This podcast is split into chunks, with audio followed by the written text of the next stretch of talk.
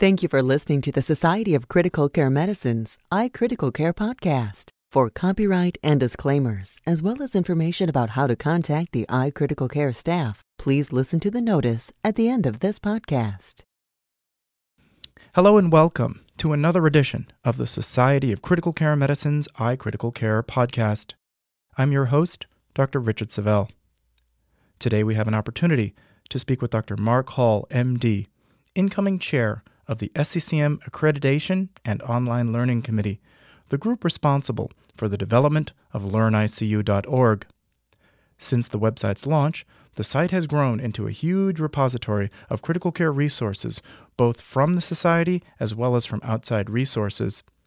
LearnICU is expecting to move away from its beta version to unveil the full functionality in October of 2011, and promises to serve as the go-to clearinghouse of information for professionals from all backgrounds and levels.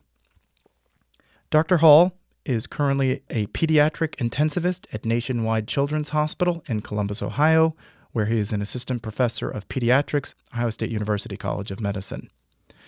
Dr. Hall is with us today to give us some background on LearnICU.org, its place in SCCM's overall educational strategy, and to provide us some instruction on how to best navigate this website and resource. Thank you again, Dr. Hall, for being here today. You're very welcome. Happy to be here. I wanted to begin by letting you provide the listeners on maybe an update on what's going on LearnICU.org. It seems like every few months when I recheck it, its organization continues to improve and becomes a little intimidating in terms of where to start. So maybe you can help walk us through it. Sure. It is, as its name would imply, a clearinghouse for where to find educational activity about critical care medicine-related opportunities. The LearnICU website is, first and foremost, a repository of SCCM-owned content that really spans the spectrum of interests within the critical care community. Over the years, the Society has generated a tremendous amount of educational content, with the list of programs growing pretty much every year. Until now, though, I think it's been relatively difficult to find specific content items or to even know that those items exist. The main goal of the LearnICU program, which, as you said, continues to evolve month by month and year by year in its development, was to centralize SCCM educational content and create one user-friendly platform that the critical care community could access to search for and use educational content. Well, and as you and I were talking about before, Dr. Lipset focused last year as this is to be, from many people's perspectives, the primary function of the Society of Critical Care Medicine. She was almost explicit about that, right? Well, that's right, and this is one of our greatest mandates, I think, is to disseminate knowledge about critical care medicine to people both within and without the Society, really across the spectrum of providers. And before we get to the next talking point, I'm lucky enough to be working at an academic medical center, and you hear all the time from medical students, nurses, respiratory therapists on up, they're always looking for, where should I go to try and find this? They were always asking me, are there great textbooks and things like that? And one of the problems is the textbooks become out of date quickly, and that's why I sort of share your excitement about using a site like this to really make sure that the most recent approaches are available at the click of a mouse, right? Absolutely. I must say I have a relatively selfish interest in this as well. I'm a fellowship program director, and I'm always looking for places to find good educational content for my fellows. And I'm hopeful that residency program directors and fellowship program directors alike will learn about the LearnICU website and become comfortable in pulling content down from here to use in their curricula and to help move their trainees forward. Well, again, I know this is radio, but again, from talking point two here, maybe you could give it some examples of ways to most efficiently use the new LearnICU website. Well, absolutely. And first and foremost, I'll encourage people to try it out. Go to the LearnICU.org website and play with it and see what they can find. The LearnICU website is, in general, divided into knowledge areas or topic pages, each of which is populated with topic-specific content as identified by keywords that have been associated with each content item at the time of its creation. These topic pages are administered by members of the Accreditation and Online Learning Committee of the SCCM, who serve to make sure that the content is properly assigned to the page and can host virtual conversations via the page's blog feature about, say, future content needs and or controversy in that particular topic area. As a pediatric intensivist, I'm proud to note that the pediatric practitioners are involved in the leadership of each topic area with the consultants identified for most areas to ensure adequate oversight of content related to kids. But within each content area, when you go to the page, you'll see that content is further organized by type. Now, I think it's fair to say that the largest percentage of content in the LearnICU website will come from the Critical Care Medicine and Pediatric Critical Care Medicine journal articles. But we didn't want this website to be just about the journals.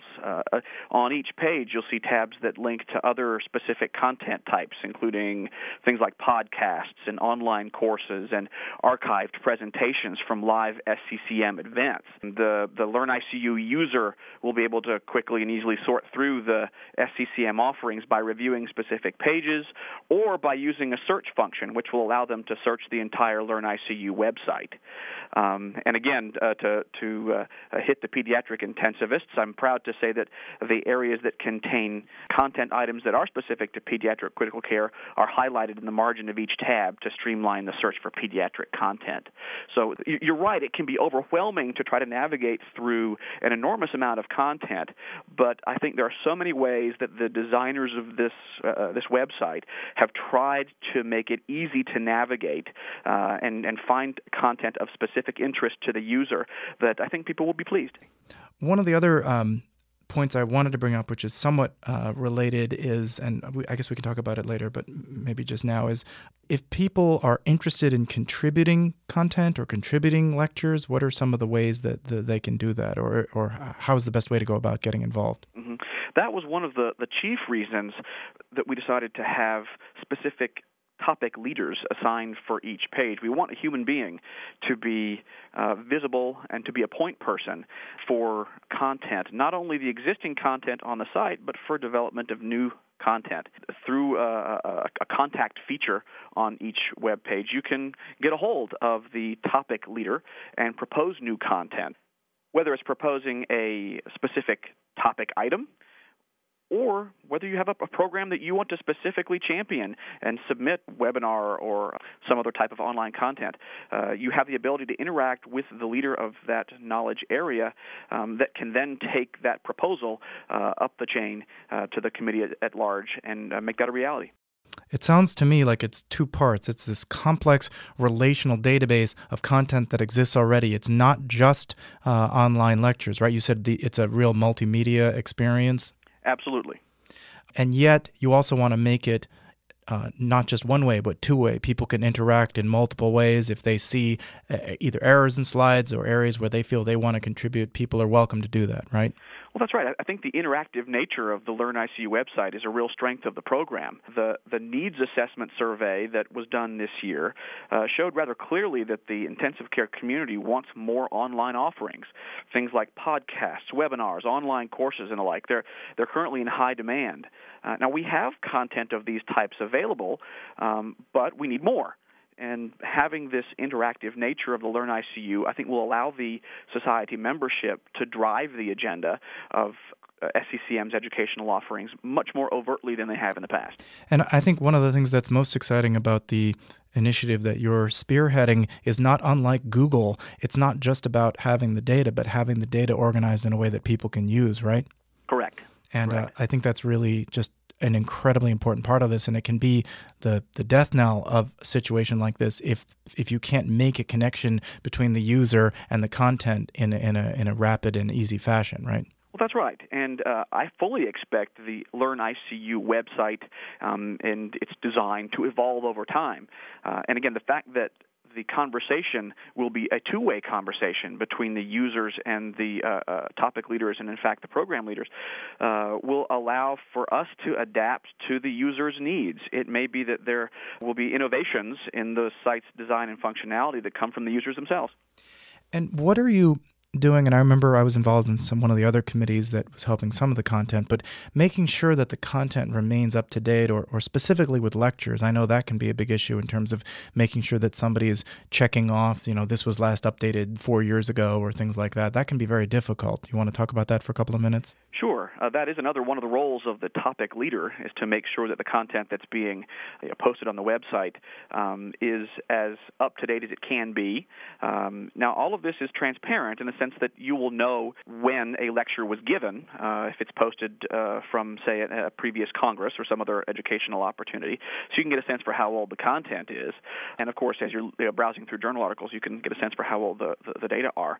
But we are expecting our topic leaders to know what's on the page and to be looking for new content as it comes out and make sure that it's being appropriately assigned.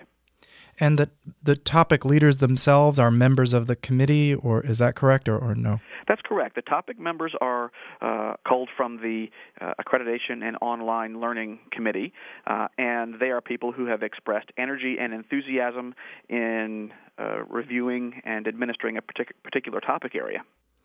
And so you would recommend if people wanted to get involved, they should do the annual application process to try and get involved in some of these different educational committees, right? Absolutely. We embrace interest and those with energy and enthusiasm for educational activities without a doubt.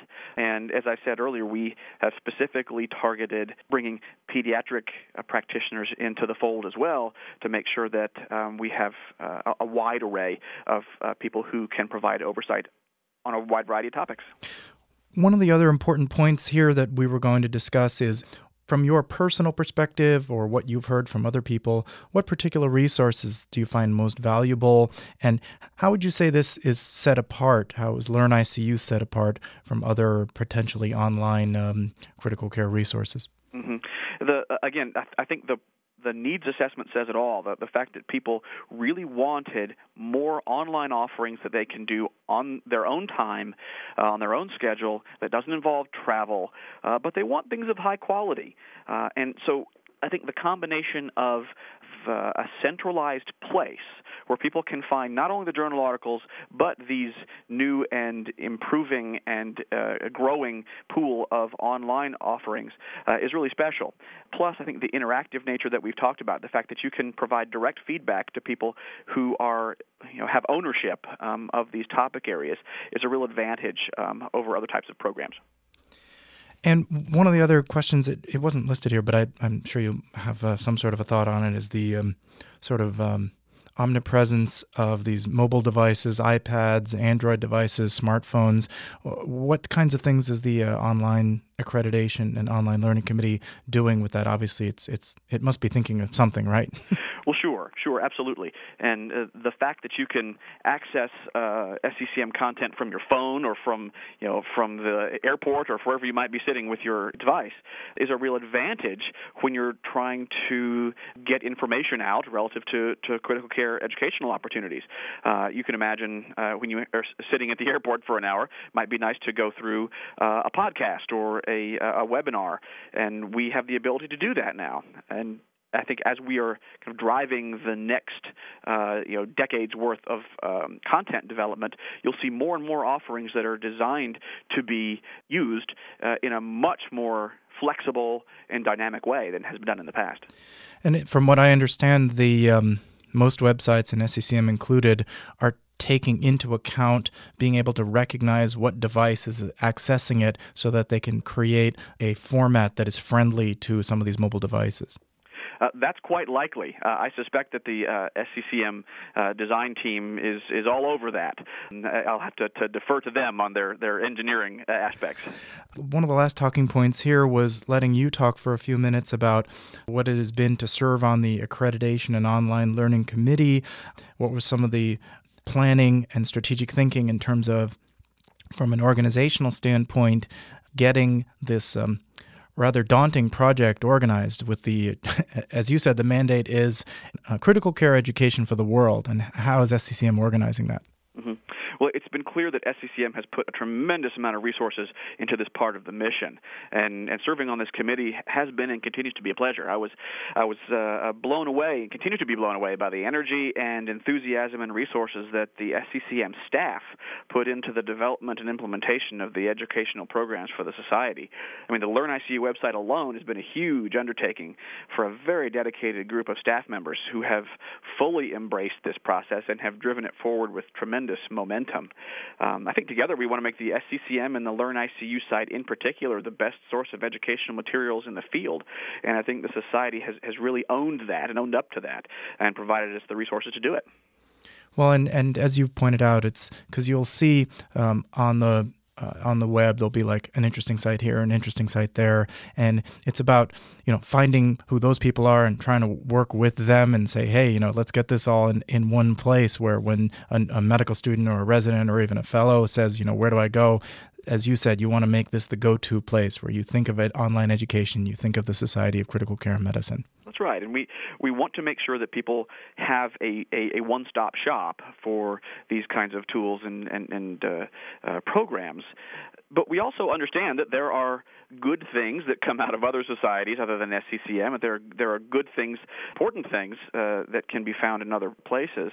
And there is a spot on each page for people to post links to important articles or resources or guidelines from other sources that the user can have and navigate to them to provide a really comprehensive list of tools and educational materials on a given subject. We've been speaking today with Dr. Mark Hall. He's the incoming chair of the Society of Critical Care Medicine's Accreditation and Online Learning Committee. This is the group that is responsible for implementing and organizing LearnICU.org. He's a pediatric intensivist at Nationwide Children's Hospital in Columbus, Ohio. It has truly been a pleasure to speak with you, sir, and I look forward to meeting you. You're very welcome. Thanks. This concludes another edition of the Society of Critical Care Medicine's iCritical Care podcast. Please check out our website at www.sccm.org/iCriticalCare for more information, as well as access to over 5 years of archived podcasts. For the iCritical Care podcast, I'm Dr. Richard Savell. If you are unable to attend one of SCCM's live courses, you can view the educational sessions on your own time and at your own pace through SCCM On Demand.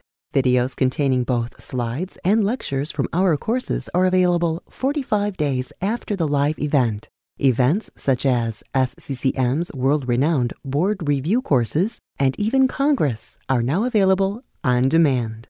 For more information or to order an on-demand course, visit www.sccm.org/store or ask to speak with a customer service representative. The iCritical Care podcast is copyrighted material and all rights are reserved. Statements of fact and opinion expressed in this podcast are those of authors and participants and do not imply an opinion on the part of the Society of Critical Care Medicine or its officers or members. Your host is the Society's Associate Editor for Podcasts, Richard Savell, MD, FCCM. Dr. Savell is the Medical Co-Director of the Surgical Intensive Care Unit at Montefiore Medical Center in New York City, practicing under the leadership of Vladimir Kvetin, MD, FCCM. To contact the editorial staff of the iCritical Care podcast with questions, comments, or ideas, please email iCriticalCare@sccm.org or info@sccm.org.